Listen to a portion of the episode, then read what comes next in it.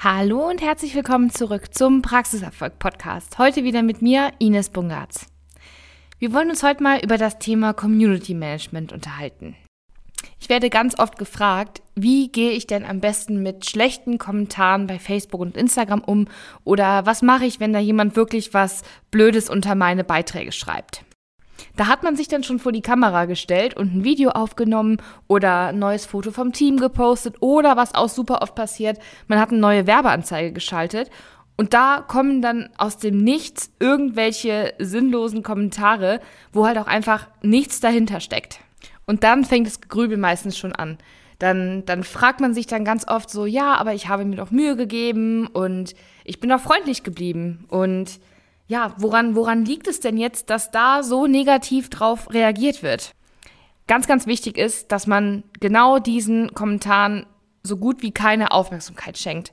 Man darf nicht vergessen, was da eigentlich dahinter steckt diejenigen, die das kommentieren und die da ihre, ihre schlechte Laune so ein bisschen drin rauslassen, die sind meistens von ganz anderen Dingen frustriert und suchen einfach über den Kanal Social Media so ein Ventil, um da einfach ihren Frust rauszulassen. Das hat noch nicht mal was mit dem Thema an sich zu tun. Die sind dann einfach nur froh, dass sie da ihre Negativität rauslassen können. Am einfachsten ist es also wirklich, wenn man hingeht und genau wenn, so, wenn solche Kommentare aufploppen, dass man da gar nicht erst drauf eingeht. Das, der, der größte Fehler, den man dabei machen kann, ist einfach, dass man da auch noch seine Aufmerksamkeit reinsteckt. Bedeutet, dass man da irgendwie drauf antwortet oder dass man sich da auf irgendeine Diskussion einlässt und praktisch genau diesen negativen Fluss damit auch noch füttert.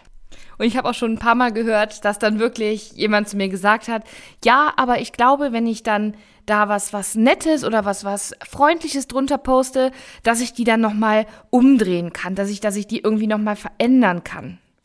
Das ist eine, eine sehr sehr schöne Vorstellung, aber funktioniert leider nicht, weil die Leute, die sowas machen, die ändern sich nicht. Die werden sich nicht ändern.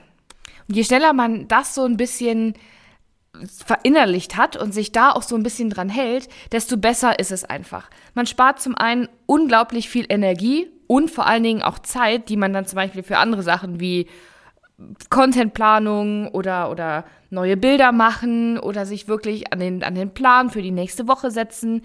Das ist viel, viel effektiver und viel besser, als seine Aufmerksamkeit auf solche Sachen zu legen.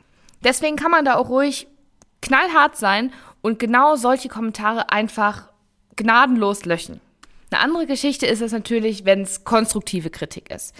Weil wichtig ist ja, dass wir praktisch die, die Interaktion auch unter den Beiträgen so ein bisschen versuchen aufzubauen und vor allen Dingen zu fördern, wenn sie denn da ist.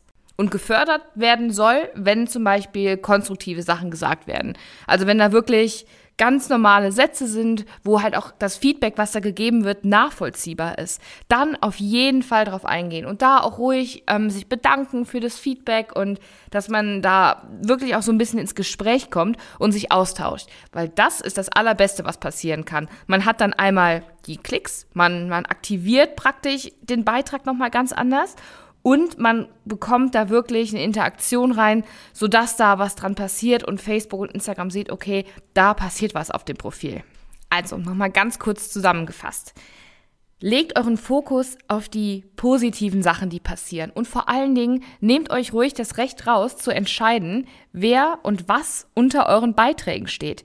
Wenn ihr also wirklich was Negatives seht, wo ihr euch einfach nur denkt, oh, das gefällt mir überhaupt nicht und ich will nicht, dass es da steht, dann habt ihr jedes Recht, das einfach zu löschen, weil es ist euer Kanal, es sind eure Beiträge und es ist eure Produktion, was ihr da praktisch gemacht habt.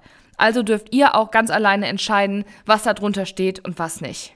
Man kann das so ein bisschen vergleichen mit Aufräumen oder, oder Platz schaffen für das, was halt eigentlich wichtig ist.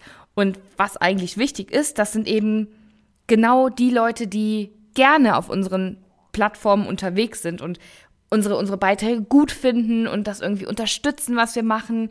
Das sind die Leute, auf die wir den Fokus legen müssen.